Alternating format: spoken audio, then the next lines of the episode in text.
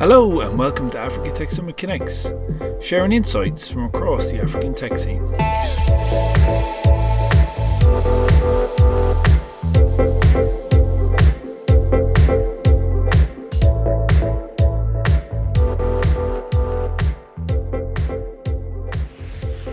I'm uh, Woody Keita. I represent Africa Tech Summit in China, also co-founder of EasyBat, which is a fintech. Uh, to exchange on today's topic, uh, China and Africa, innovation and learning through technology. I will be joined by Luke Eliens from Xnode and Dean Diabate from uh, Alibaba Group. So gentlemen, welcome and thank you for being with us today. Could you introduce yourself for our audience? So first of all, I'm very happy to be uh, on, on the call with you with you all today. Um, so my name is Luc, as uh, Woody uh, mentioned. Uh, I'm from the Netherlands, from Holland. My uh, background is entrepreneur, so I had uh, three companies before. I sold my second company while I was still in Europe many years ago. I came to China two and a half years ago, um, and within China, I've been from the very beginning helping to build Xnode. Um, Xnode is a Chinese privately owned platform for innovation. Uh, we help Chinese companies, startup companies, scale up companies, corporates, VCs, universities, all of those uh, parties. We help them to do innovation in China. And we do that specifically with a focus on cross border innovation. So we help foreign companies come into China, we help Chinese companies go out. Um, and of course, from that angle, I'm particularly interested in um, also making the bridge between Africa and China. So, uh, thanks all for being here. And uh, as Woody mentioned, uh, happy to answer all the questions uh, to the best of my knowledge. Great, thanks, Luke. Dean, your turn. Well, thank you again, uh, Woody. Thank you, uh, the Africa Tech Summit uh, Connects team. Uh, my name is Dean. Uh, I'm French. I arrived actually in China in February 2008. Um, I have a background in financial services, um, advertising, and now I'm in the cross border business unit uh, of Alibaba Group which is called Tmall Global. It's actually the number one uh, B2C cross-border e-commerce platform. We're helping a lot of uh, global brands enter China, um, either via cross-border business model or uh, even other new shop, uh, shipping methods that we have just launched recently. Um, and as part of my role in Alibaba, Alibaba Group, I was also, and I am still, the lead for the EWTP uh, Africa trade segment, um, meaning that I help African brands to enter China through the uh, EWTP or Electronic World Trade Platform initiative that was jo- launched by Jack Ma in October 2018. I'm very happy to join, and I hope I can answer all the questions in, uh, in, in uh, around the end of the conversation. Sounds exciting. So uh, let's just get into the the topic where I had some question about what are we going to talk about actually today because China and Africa is such a vast topic. So we we like to keep it focused on innovation, tech, and what we think is an opportunity not only for Africa, which is the obvious one always, but also for China.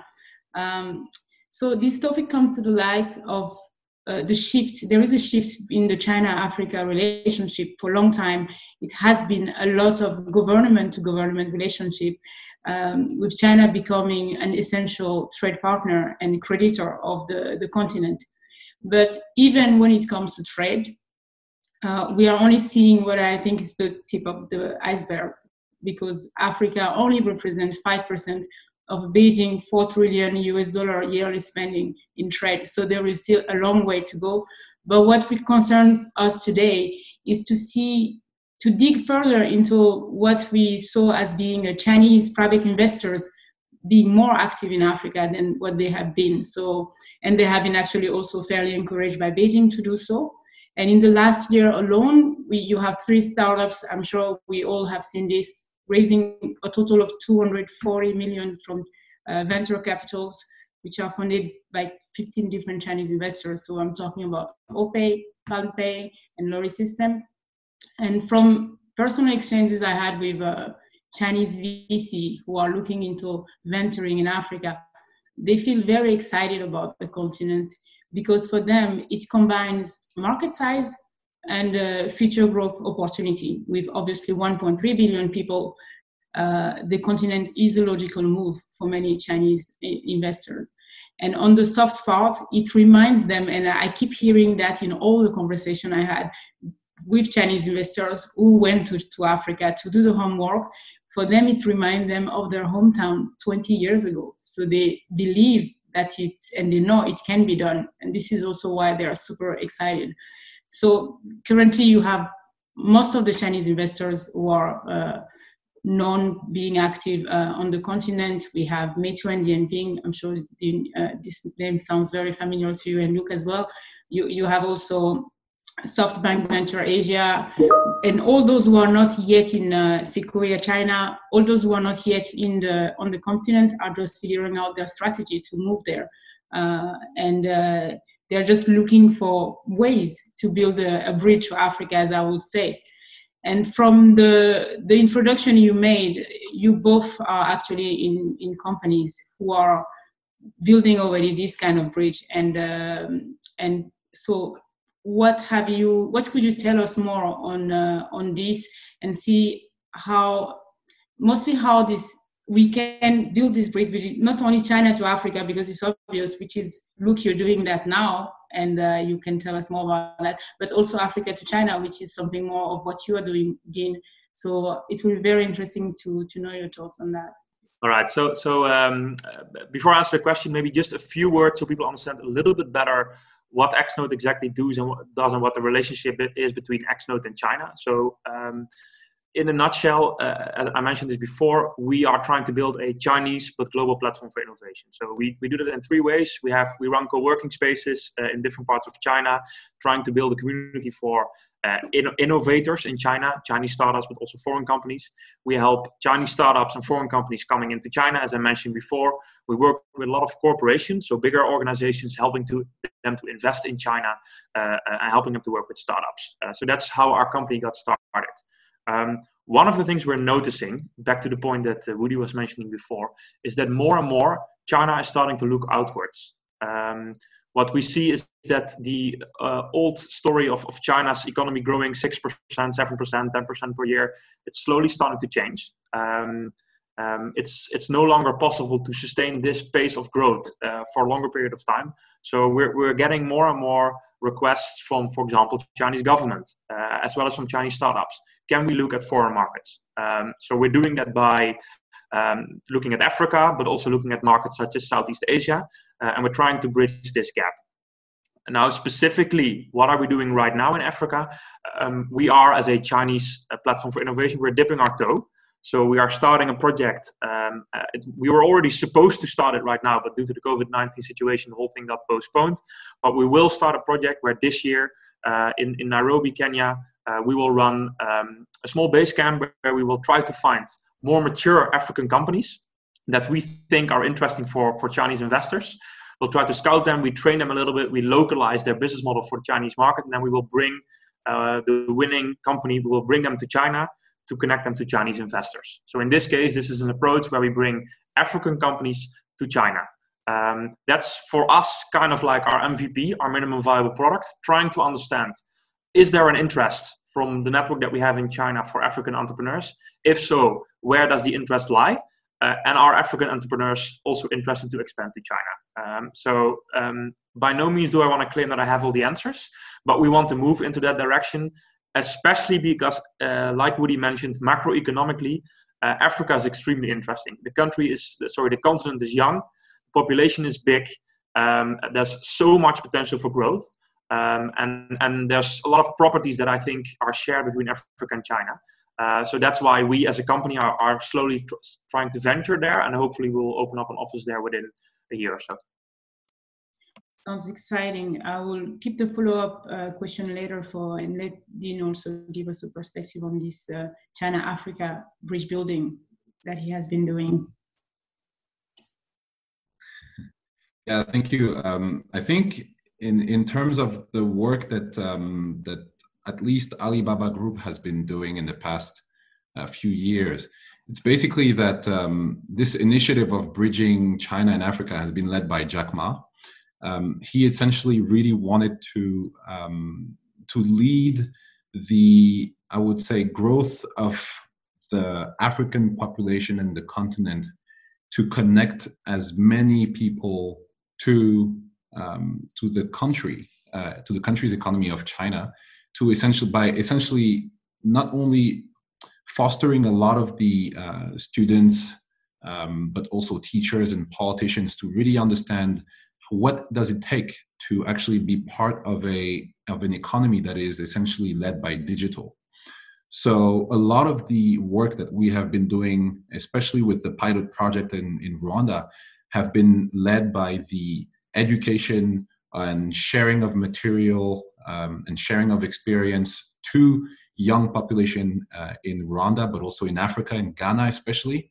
Um, and a lot of the um, entrepreneurs that have been empowered by the experience of Alibaba Group have actually been also able to come to uh, Hangzhou, to Alibaba's headquarters, to take trainings uh, about, you know, what is it that is making China such a powerful digital house in terms of digital payments, logistics, but also cloud computing as well as uh, advertising. So a lot of the learning that these entrepreneurs are um, coming to take and to get from China, they take it back to uh, their own country and then apply it to the um, to the uh, economy in the countries and the realities that they're facing on a day-to-day basis with the learning that they have taken but on top of that they also apply a very localized strategy of developing solutions for the challenges that they that their economy is facing. So in my work with uh, EWTP Rwanda, I have faced also similar challenges, which is that a lot of the um, uh, coffee business owners that um, I decided to work with in order to import their products through Tmall. Tmall is China's largest uh, B2C e-commerce platform. So all these coffee companies that I have helped to enter China faced also a very similar challenge, which is not understanding the China digital landscape. And because of that, because they did not understand it very clearly, they did not know, you know, how to actually really get to the final consumer. Although they have the product, they might have also other processes for B2B business with other countries. They did not have the understanding of how to do business with China. So essentially, a lot of educational work. And um, what I used to say, and I keep on saying, is that a lot of the um, a lot of the future um, that is related to China's success with Africa and Africa's success with China will actually be on the empowerment of the local communities on the ground, including people who are you know farmers, but also people who are business owners, students as well as politicians. So all of these people need to be empowered in order to really start not depending only on donations. So essentially, all that empowerment is really what I am fighting for currently in um, with the help and the support of Alibaba Group to really um, uplift uh, certain economies in Africa by empowering them thanks to the consumption power of the uh, Chinese consumers. Great. Uh, I will stay with you, Dean, just before moving to the next question. Uh, you, you are many to send your question into the chat. It will make it easier if you can use the Q&A section for your questions.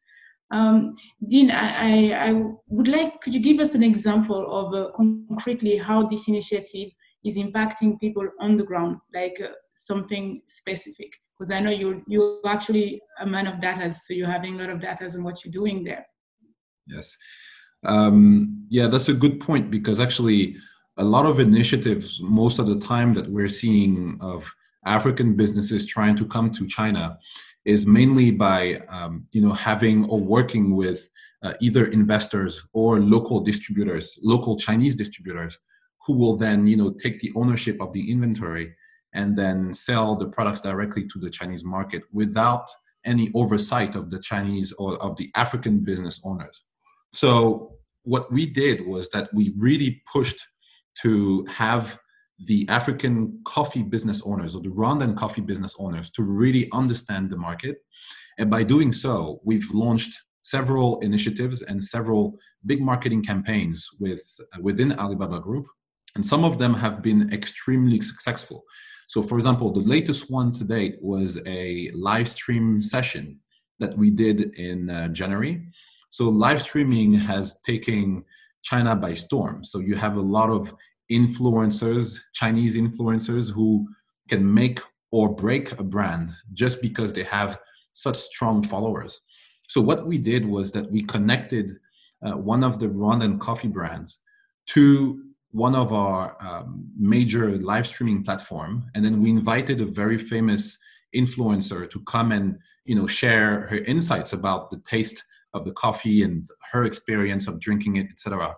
And we saw sales of 5,000 bags being sold within 10 minutes. So 5,000 coffee bags of roughly 250 grams each were sold in just 10 minutes. This is uh, kind of a big milestone that we've achieved because originally, um, if you think about you know coffee from Africa, you Chinese consumers would think about Ethiopian and uh, Kenyan coffee, but they were rarely thinking about Rwanda coffee. So we've managed to turn around the mindsets of the Chinese consumers to really get them to understand that you know Africa is a very big continent that has many countries that has also several countries that are also known for their coffee and it's not only about Ethiopia or Kenya but now it is also about Rwanda. So the mindset has been shifted and now the country is enjoying great growth uh, for its coffee into the uh, into the country that is really really exciting. Um, i think every, many people who are listening to us who, are, who have not been in china um, this this type of numbers are so, common like 5000 in 10 minutes it's nothing. So giving such access uh, to african entrepreneurs uh, it's, it's really uh, make a big difference i'm sure in many people's life. Uh, for to look i have a lot of questions on the on the q&a for you following uh, your explanation of what xnode is doing so I will start with one from Julius, who is asking how can African startups access Chinese investors, especially if they're early stage startups, which is also linked to another question which was directed for you. What do you mean by mature, uh, mature companies like, um, and because they have a small startup and they're also looking for raising money. I mean, you, you must be very used to hearing those questions from startups. I, I totally understand the question, both questions, and I'll, I'll try to answer to them uh, best I can. Um, so maybe just a few more words on the initiative that we are starting to employ, as I mentioned in, uh, in Nairobi. So the initiative that we're doing is called Urban X. Uh, we do this together with uh, actually the United Nations and the World Bank. And the purpose of our specific initiatives is to find African entrepreneurs focusing on urban issues. Uh, you can also call this smart city. So, how can technology help specifically to build cities of the future and to, um, um, as a result, alleviate uh, um, uh, living conditions for people around the world, and in this case, with a specific starting market uh, in, in Nairobi.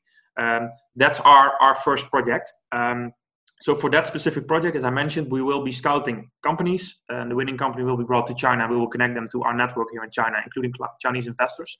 So for, for that specific project, why later stage companies? Um, couple reasons.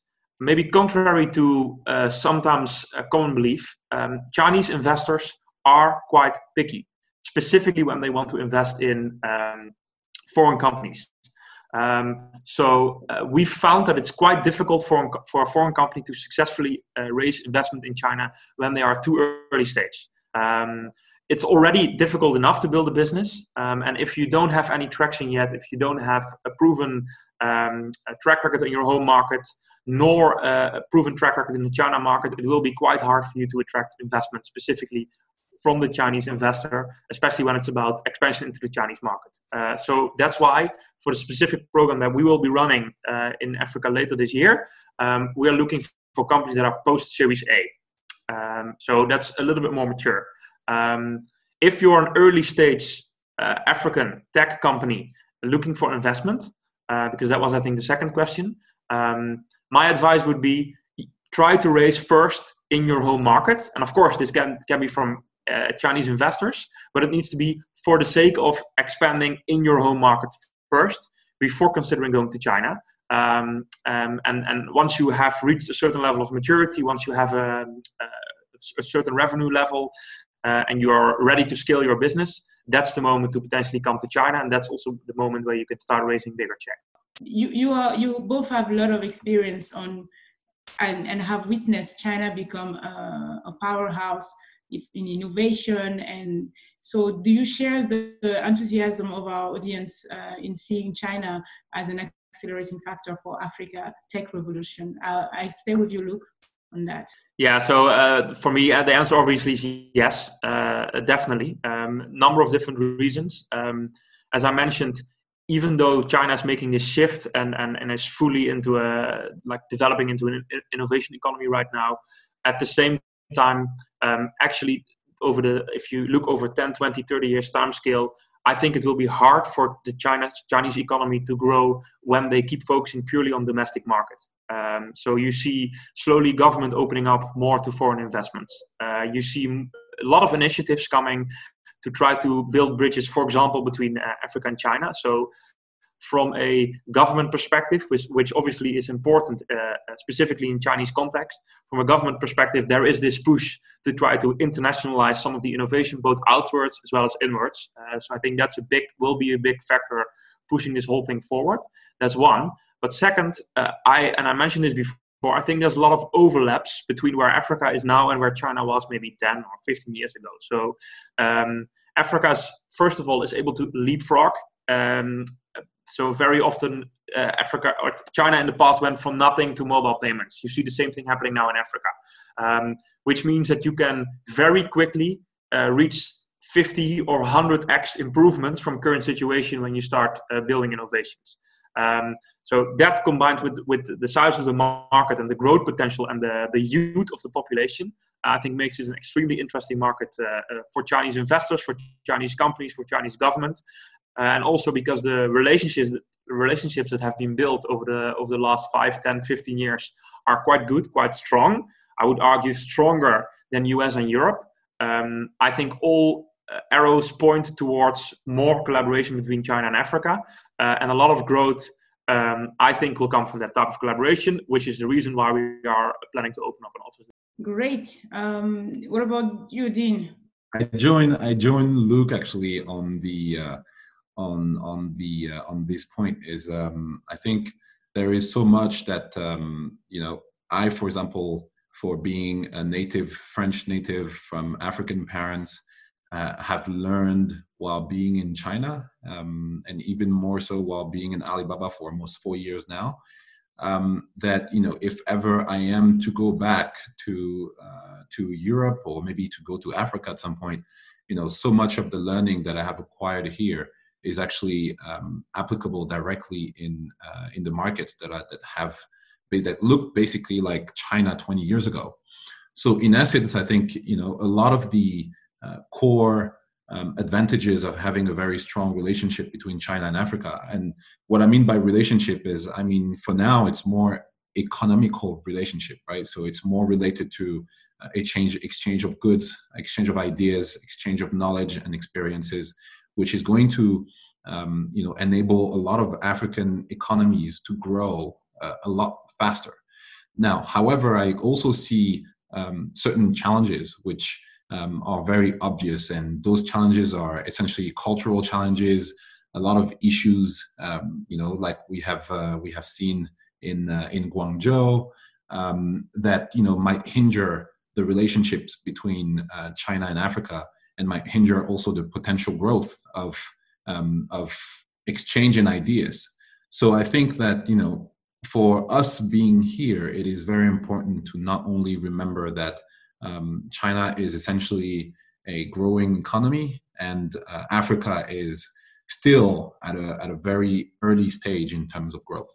But um, there is definitely a lot that we can learn from um, China's mistakes and China's experiences, etc., to then take back and um, and hopefully help the uh, local economies. In- What's the um, the limit for Africa in in relying on China way of doing things or China way of innovation? Because I hear you often saying that innovation is not about copy pasting. So what what is the limit of this this exchange of uh, knowledge and technology and innovation yeah, so so maybe first, uh, um, I think it's good to say a few things about how I think innovation is in China is slightly different from other parts of the world, and then I'll get to the question uh, how that relates to Africa. So um, I'm obviously not Chinese, Um, and I came to China as a European entrepreneur, having a very European perspective of on how innovation entrepreneurship should work. Uh, and in the last two and a half years, working with many different startup companies, many different founders, if I would have to uh, kind of summarize my conclusion, is um, that I was completely wrong almost about everything that I thought about how, how innovation should work or how entrepreneurship should work. So if you look at a typical Chinese startup or typical Chinese entrepreneur, the way they do innovation is um, they come up with an idea for innovation. Um, they uh, find a way through their network and through their friends to very quickly build something. Um, they build it extremely fast and very often horizontally. So rather than focusing on specific pain points or focusing on, on very specific niche customer, actually they build many, many, many different features very, very, very quickly. Um, they raise a lot of money uh, and then they expand even faster in all different directions. Um, and and if you look at the mindset of a of a typical Chinese entrepreneur, it's very pragmatic. Uh, it's very uh, result driven. Um, it's um, so, so, for example, the whole methodology around lean startup and quickly iterating and keeping it small, very often it doesn't really work in China or Chinese entrepreneurs don't innovate like that. Um, so uh, now back to the question, how does China innovation and Africa innovation, how do they relate to each other and how can the two learn from each other?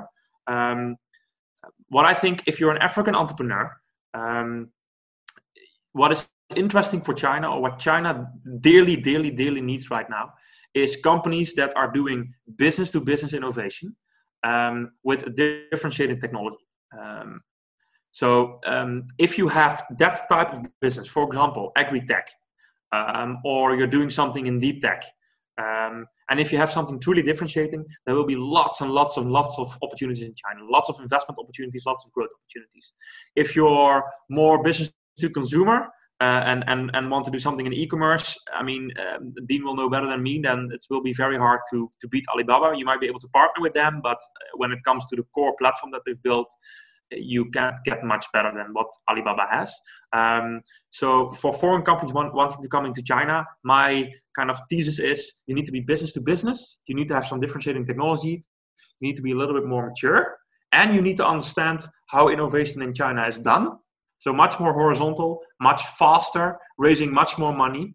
Um, and if, if you have if you have that mindset combined with the properties I described for the business, then I think as an African entrepreneur, you should consider China as one of your primary markets to expand to. Yeah. So Dina, just let you also share your thoughts on uh, on the previous question about uh, what actually could be the limit of strong dependency on China and where Africa actually could be uh, playing a, playing his game, if I can say this way, to to be to make the best of this cooperation with China. Yes, I think um, you know if we look at very basic examples of you know companies um, like Facebook, Twitter, YouTube, all those companies that were blocked away from China. Um, you know, I found it very interesting. At the time when all those companies got blocked in 2008, I was basically really trying to connect, you know, to my Gmail account and I just couldn't do it. It was just impossible. So I could not understand what was happening. And a few years later, we hear about, you know, companies like WeChat, companies like Youku, companies like um, Tudou, etc. All of these uh, major social network companies um, coming out to essentially almost replace um, the companies like Facebook or YouTube, etc., and um, create and a sort of like um, a solution that is made for the Chinese market. If I look at the WeChat today, so WeChat is a social messaging application um, that a lot of people in China, more than 1.2 billion people, I believe, around the world use WeChat today. Um, this mobile application is nothing that uh, I believe a company like Facebook could have created for China. So the innovation has started first, you know, by obviously blocking companies, um, foreign companies, to allow innovation to happen in the country by Chinese companies for the Chinese consumer. So I think that if we look at the potential innovation that needs to happen in Africa, it should be something very similar. Otherwise, we are going to have um, you know, African companies that mainly rely on the models of companies like Google, YouTube, or Facebook to essentially create their business model and their solutions for the local market. So the main limitation or the main limits that I see to uh, the innovation happening between um, China and Africa, or the exchange of of goods and knowledge between the two uh, continents, is um, or the country and the continent, is that um, there needs to be a very very strong proprietary um, idea ownership of African business owners for their market. So I would join Luke as well on that comment that he said you need to build a very strong business for the local market. Yes. So that's a very good question because at Alibaba we're facing a very similar, um, you know, sort of uh, uh, thinking about, you know, what are we doing? Are we internationalizing? Are we globalizing?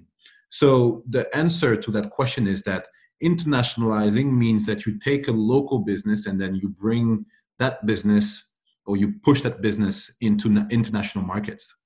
But you keep the main features of its local market. Globalizing means that you actually are taking a local business and you are localizing it to the local market by hiring local talents by having local solutions etc so that is in a sense the major feature of globalization that even Alibaba today is having a lot of uh, challenges because the solutions that Alibaba is currently putting forward are basically supporting the local Chinese market.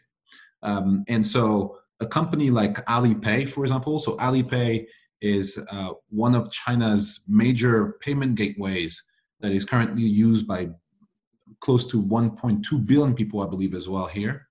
Um, so Alipay, you know, trying to globalize into other market is actually thinking more about supporting the Chinese tourists who are traveling overseas with their solutions on their mobile phone for the payment solution. So essentially the business is, is internationalizing, not globalizing. So this is these are some limits that I see for you know potential um, exchange in innovation between uh, a country like China and a continent like Africa, whereby all that innovation is really going to rely a lot on whether the businesses that are sprouting from each market are actually answering the right questions and the right challenges for the local market before even thinking about going overseas. Um, just to stay on the question you wanted to uh, to react on, Luke, I have a really really interesting uh, way of putting it from Raj he says in China there is no copyright, just the right to copy. Someone once told me, is it still true today? And I guess what, how do you advise uh, startups? Because usually startups are not thinking legal when they start their companies. So how can they protect themselves if they're moving to China? And you can also answer the right question, obviously. Yeah, no, I, I, I, I, saw some of those comments as well popping up, and um, um, I, I, have to say um, I object to uh, the narrative of um, in China there's only the right to copy and there's no copyright. Um, so um, I see many, many, many foreign businesses wanting to come into China, and of course IPR, intellectual property rights, are always one of the main concerns. And the the thing I want to object against is the idea that if you have any intellectual property in your company, it's impossible to come to China. It's impossible to protect your intellectual property. It's not true. You can do that. You can do that even as a startup company. You just need to be smart about it. So, uh, what we always advise to all the companies that have intellectual property uh, coming to China, a few different things. Um, first of all, you need to re- realize this is what China needs, right? China needs differentiating technology. China has an interest to help you get, get into that market. Um, so there will be a lot of pool. If you really have something unique, there will be a lot of pool for you to come into China, to different provinces, to different different, different districts. Um, the way to protect your intellectual property properly, and of course it depends a little bit on the case, is first of all make sure that the core core core tech um, always remains in your holding company, which ideally is located outside of China.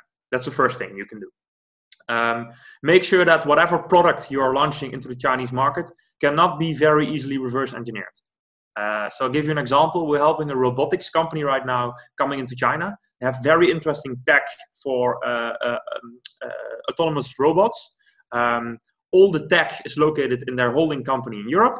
Um, and it's virtually impossible to reverse engineer the, the units that they are, are planning to launch within China market. So that's kind of the first thing. Um, now, once you've set that up properly, um, the, what's incredibly important is to find yourself a trustworthy local Chinese partner. Um, what, what does that mean? That means ideally a private Chinese company, because private Chinese companies like yours have an interest to make this partnership work. Um, so ideally, you should find a Chinese private company that can also help you manage the relationships with Chinese government properly. Uh, it's impossible in China not to have relationship with uh, with Chinese government. You need relationships with them, but you want to keep them at, at arm's length. Uh, you don't want to have Chinese government directly investing in your company because then, before you know it, you might have issues. So if you have a good local Chinese partner, you have um, um, a legal setup where the intellectual property is located in your home market and you have uh, a product which is difficult to reverse engineer, you can go to China even when you have intellectual property to protect. It will be quite difficult um, for China to then copy that. Um, and more importantly, um, if you have this, this powerful Chinese partner, they will also protect you with the relationships that they have and with the maneuvering power they have within within China uh, locally um, to uh, to prevent things like copying or theft. Uh, so um, I, I, realize this is a very long answer, no, um, but summarizing, um, so I don't agree with it. It's it's possible, but you need to be strategic about it. Yeah, great. Thanks, uh, Luke. So don't be scared to come to China. That's basically your message, but make sure you protect yourself properly in your home country and make sure you have the right partner in China. I wouldn't ask you how to get a right partner in China because that's a uh, whole other discussion topic because uh, this is I put myself in the sh- shoes of somebody who is based in Africa and hearing find the right partner in in China seems like pretty impossible. And that's what you with XNode you're building now in um, in uh, the the service you provide to bringing the right startups to China and also to meet the right people in China, I guess. Yeah, so uh, of course I don't want to preach uh, too much for my own company, but yes, that's what we do. Obviously, um, um, and and uh, back a little bit to discussion we had earlier. That's why you shouldn't come to China too quickly uh, or too early in your development. Um, to build to find that partner, it's possible. Believe me, we're doing it all the time, but it takes time. Um, so you should give yourself at least a tra- trajectory of between half a year and one year to try to find different partners try to build relationship with them try to understand uh, to what extent is this a private company to what extent is this um, a company where the government is, is heavily involved. Um, try to build a relationship in a way where they start caring about you uh, that takes time. So uh, you need to do it locally you need to do it on the ground uh, you need to give it the time that it needs. Um, but what, if you do that if you invest half a year one year one and a half year in, in those type of partnerships i'm telling you because i'm seeing it um, it can be extremely strong. Um, and and um, once the trust is there, um, I would argue that Chinese partners are more trustworthy than many other parts of the world. Yeah, very nice, uh, good insight. Because usually everybody tends to have a, a kind of mixed feeling approach when it comes to bringing your business in China for obvious reasons in the past, but the, the market has changed a lot and China itself has become quite sufficient in innovating for its own market uh, then doesn't have such a need to copy, I would say, B2, at least for B2C part, uh, as you mentioned before. I don't have the, the poll results for the question, uh, do you think China can benefit from innovations made in Africa? But I'm sure I'm going to have them soon. So I would like to stay on that and to be, magic just happened. So you are nearly uh, 90 90% to uh, 85% to agree either agree or strongly agree. So i guess it would be interesting to know in what field africa africa made innovation is uh, is uh, essential could be essential for china. And you have already started answering that uh, before luke's explaining the b2b type of startup that you want to bring to to to china. Uh, i would like maybe more on on luke uh, on dean sorry uh, thoughts on that and maybe something more concrete of what you see because we know that in alibaba group you have a lot of programs of bringing African entrepreneurs and uh, giving them exposure for to China? And what are you looking for in Africa? What is uh, what is there that is not already in China? What could China be interested in? Yeah, that's a very good question because actually, a lot of the um, entrepreneurs that have come uh, in Alibaba Group for trainings um, have basically come up with a lot of amazing solutions, whether it is in the logistics field, in the payments field, in the uh, big data field, or just general marketplace um, uh, segment as well. And so, what we're seeing, um, or at least what I have seen by talking to all of these entrepreneurs, not only African entrepreneurs, but also to talk, I've been talking with a lot of Southeast Asian entrepreneurs from Malaysia, from uh, Indonesia, from Thailand, etc., is are really based on the reality of their own economy. So, being that being said, if you look at China today, you know the payment landscape is dominated by uh, two major payment platforms. So that includes Alipay, which is owned by Alibaba Group, but it's also um, WeChat, WeChat Pay, which is owned by Tencent. So if you look at the payment landscape today in China, it is essentially so many uh, different third-party services into their own application that they have become what we call super apps. But when you look at the um, similar industry of payment landscapes, for example, in, uh, in, in Africa, the payment landscape in Africa is so diverse. Why? The first question, the first answer is because there are so many different currencies across the entire continent.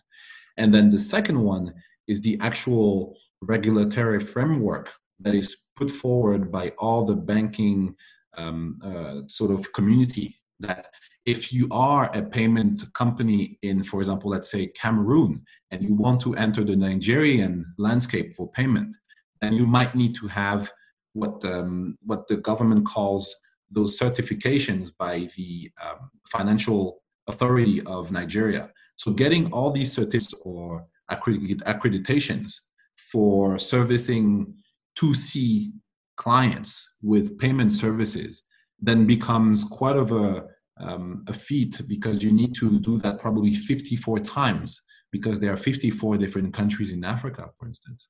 So in essence, what we're seeing is that on the ground today, um, Africa has a lot of great potential when it comes to, for example, putting together solutions in payments. I will remain in payment just to keep it um, as narrow as possible.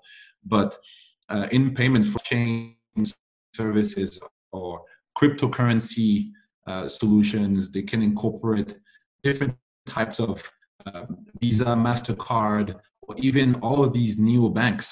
Um, you know, I think about neo banks like uh, Revolut or N26 or all of these neobanks that um, that people in Europe are using a lot in order to make those purchases.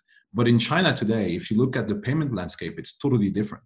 So in essence, I see that a lot of the um, core differences between those two countries or the country of China and the continent of Africa basically relies on the type of solution that they uh, put together for the reality of, the, of, of, their economy. And we have seen that Alibaba is actually benefiting a lot from a lot of the uh, payment companies in Europe and in Africa in order to improve its own payment solution in China. I'll give you another example, which is uh, the use of augmented reality technology or the use of uh, better scanning for QR code technology.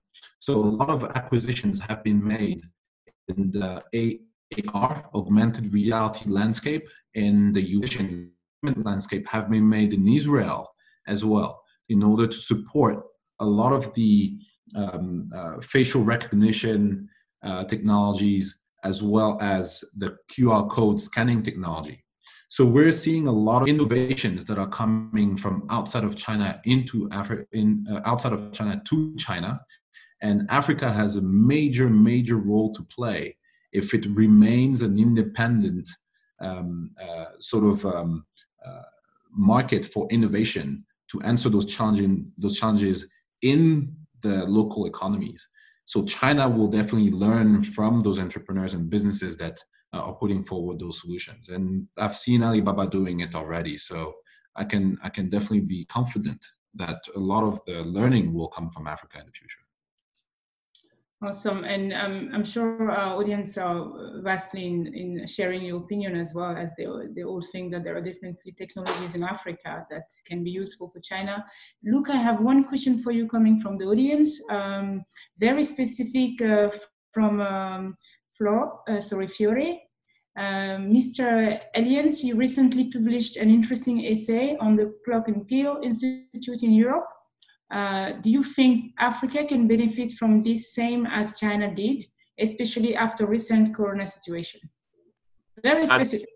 yeah, it's, no, it's funny because it's a, it's a, like an essay I wrote a long time ago. So it's interesting that someone found it apparently over the over the web.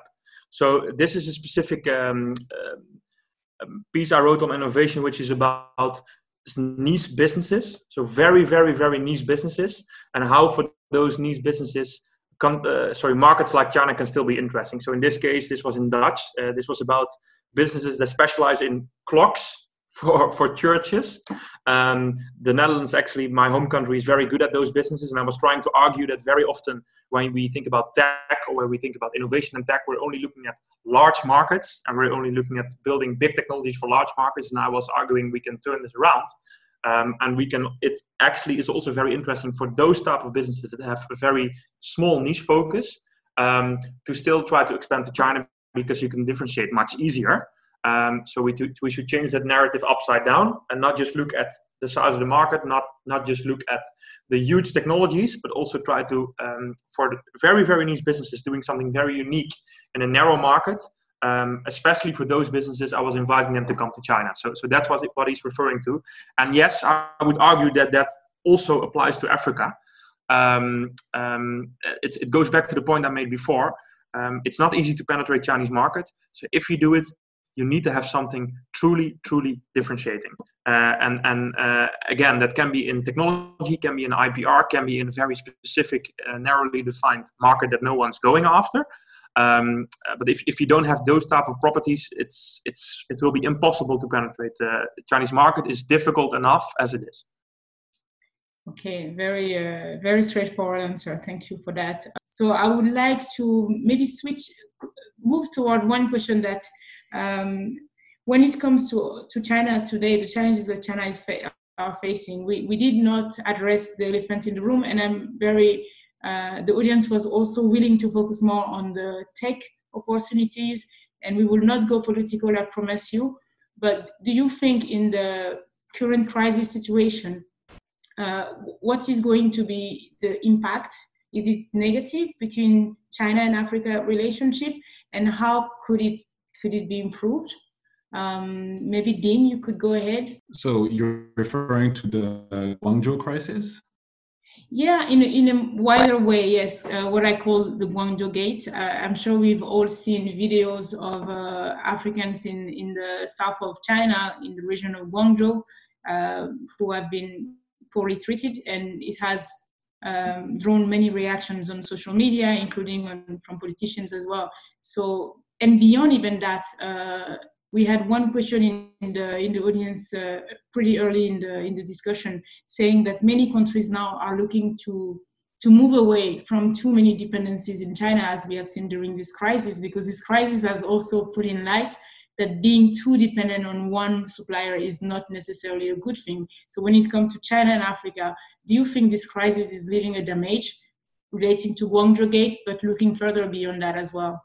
Yes, I think um, I think you know, for me as a black man living in Africa, uh, living in in China, sorry, I um, I have been very very deeply actually uh, hurt by a lot of the uh, incidents that happened uh, in the south of China.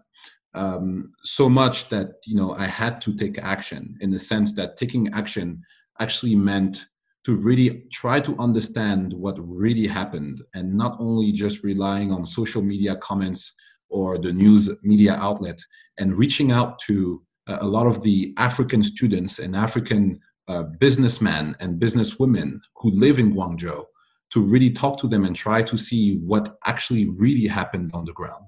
And um, uh, so we created actually with uh, several African people in living in China, living and working in China, we created several um, support groups, which um, helped the African community in the south of China with financial aid because there are a lot of students in uh, in Guangzhou, for example, who needed some money because they couldn't get access to finance. Uh, we also helped them with simple psychological help, which means you know just talking to them and showing them that we're here for them, etc. Uh, but in a nutshell, I have uh, one observation that I've made is that um, most of the African people that I have spoken to in Guangzhou basically have not really suffered from any discrimination. And so I was I was quite that we saw on the media was about discrimination. I have definitely seen all these posts in uh, McDonald's saying that you know uh, no African people allowed in the McDonald's, and then ev- uh, and then immediately having a McDonald's post official press release uh, saying that this is definitely not McDonald's uh, responsibility that they are now trying to put forward a lot of uh, education content to the um, Chinese employees across all McDonald's in the country. So, in a sense, I think this is really, really um, asking us several questions or pushing us to ask several questions. The first one is Are we going to leave ignorance or let ignorance and uh, very poor behaviors um, really hinder the actual benefits of uh, those relationships that are being created between the African continent and the Chinese uh, country. I think there is a lot of, you know, I work in the Chinese, 130,000 people. I, I work and live at the headquarters, and we are only two black people within 50,000 employees. And so I can see the reality on the ground. When I meet, have lunch, dinners with my Chinese colleagues, I do not have this kind of um, you know uh, behavior towards me because I'm a discriminatory kind of behavior. So in a sense, I have to be able to look beyond what is being said in social media, etc., because ignorance is everywhere. And if we let ignorance, you know, definitely there's going to be a lot of issues so just to leave the, the mic to uh, Luke for your reaction on that question and the, this crisis is is damaging the, the opportunities that we have been discussing for one hour between China and Africa? And if so how could how could it be improved? Yeah. Okay. So uh, a few things to say on that. Uh, of course it's a bit difficult for me to assess uh, this specific issue that uh, that happened uh, between China and, and let's say the, the um, African community. I was not there. I've only read things in the news. So, um, and in the news you can read many different perspectives. So it's it's a bit difficult to really judge from my perspective. Um, of course, if there, I think it's clear that there was some type of discrimination going on, um, which in no in no way uh, uh, should be tolerated. Um, the the thing I, I can um, say about it is myself. I have actually experienced also a little bit um, some type of maybe very small scale uh, discrimination, especially right after the, the COVID 19 crisis in China was uh, normalized a little bit. So, for example, um, I had an issue where I needed to go to the police station to get a certain document, and they didn't allow me in because I was a foreigner and I might have the virus. So these things happen to me. Uh, it's it's small scale. It's nothing compared to to what happened over there, but it's at least um, an example of the fact that these things are happening. Now, back to the question: To what extent does this affect Africa-China relationships, um, and to what extent does COVID-19 in general affect those type of relationships when it comes to innovation and technology? Clearly, there is an effect. Uh, I mean, by default, any type of, of cross-border business relies on human-to-human, face-to-face interactions um, and trust. Both of them are uh, hindered right now um, through COVID-19. Uh, but I think this is short lived. Uh, I think over the long term, um, there is no other way for China as a country to move, to open up um, if they want to keep growing the economy uh, as fast as they need to to keep the population happy. Uh, similarly for Africa, I think Africa has so much to to gain from China. uh, when it comes to venture capital being invested, when it comes to uh, uh, penetrating one of the biggest uh, internal markets in the world that shares many properties that the African market also has. Um, so I truly think this is short lived. Um, and, and the only thing everyone in this call can do, or we all can do, is just uh, keep working towards those type of collaborations um, uh, rather than dwelling on, on what has happened. I think that's, that doesn't help. Great. So on this positive note, I think we're going to wrap it up. I, just wanted to ask if you will keep uh, spending time and money in Africa, but it seems the answer is clear and yes, that you're going to keep doing that. If it is wrong, react now. But uh, I thank you very much, Luke and Dean, for sharing your experience and uh, your knowledge on this uh, this topic, China and Africa tech innovation opportunities between the two. Thanks a lot. To hear the latest episodes, please subscribe to our channel. You can also visit africatechsummit.com to keep up to date on the latest events, news, and webinars.